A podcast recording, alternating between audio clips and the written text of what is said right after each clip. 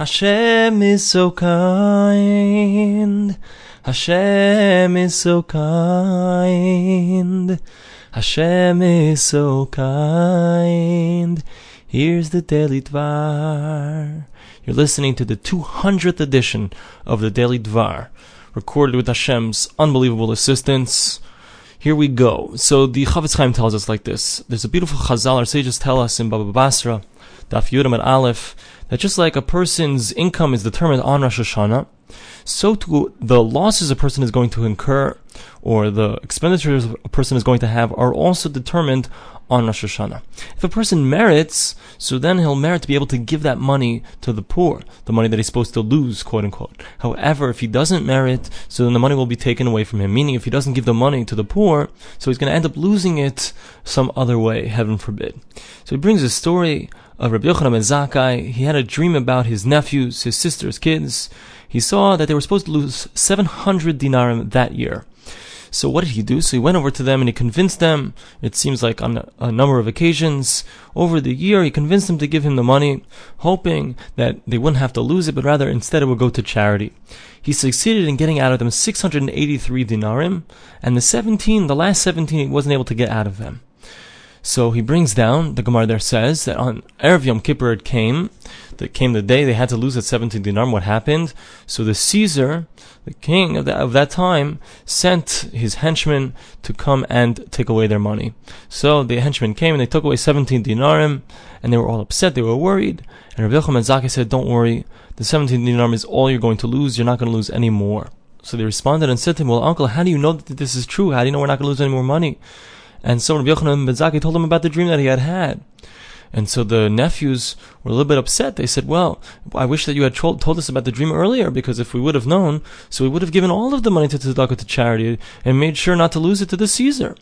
To which Rabbi Yochanan ben Zakkai said, I want, I didn't want you to know about the dream because I wanted you, when you gave that tzedakah, to give that charity, lishma, just altruistically for the sake of the mitzvah and I would have lost that, and you would have lost that if I had told you about the dream. Instead, 683 dinar you were able to give out of altruism, but the last 17, so unfortunately you had to lose.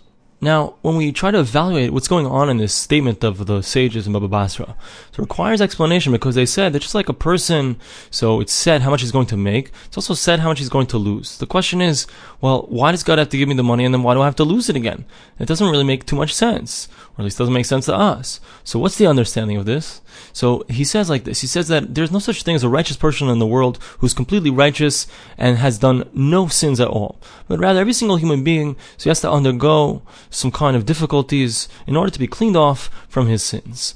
So Hashem in his great kindness and his great mercy. So instead of actually making a person himself have to suffer, so instead he gives him suffering through his nechasim, through his property. So he loses some piece of his property. And like it says in Talmud Belio, it says as follows: Every single day a person is sold, and every single day a person is redeemed. As the verse says, "Biyadcha afkiruchi," I'll give over my soul to you. Padisa, you have redeemed me. What does that mean? The concept is, as we said earlier in the fourth chapter, that every single day, so the soul goes up to the heavens as a sign on all the things that were done that day. So the all of his sins so so causes him to be given over into the hands of the dark forces. But Hashem says in His great mercy, He says, "I'm going to redeem you from that horrible fate, and instead you're going to have some kind of difficulty in the in this world, or you're going to have to lose some kind of money." So someone who merits, so he can actually lose that money by doing a mitzvah, by doing a commandment, for instance, by giving charity or by doing kindness or something like this. And doing this, so if you lose the money that way, it's wonderful for many different aspects. One of the aspects is that a person has now, via the loss that he was supposed to have, via the, the difficulty he was supposed to have, so he's able to use it to his advantage, meaning now he's acquired for himself a mitzvah, a commandment, and he's traded in barley for precious stones, says the Chafetz Chaim. Not only that, but a mitzvah that he spends money on, so the level for that mitzvah is much higher than a mitzvah that he didn't have to spend any mitzvah money on. Just like the, it says in the Zohar, which is going to be brought later on in chapter 16. Now, besides for that, so the, the loss that a person has incurred is only a loss for a short amount of time. It's a it's a loss in this world because in the end, what's going to happen because he used the money wisely, because he gave his money to tzedakah, because it was a righteous purpose. So now he's going to get back the money double what he originally had, as the pasuk says that when you're lending out, you shouldn't have it. It shouldn't be evil in your heart to give it to him.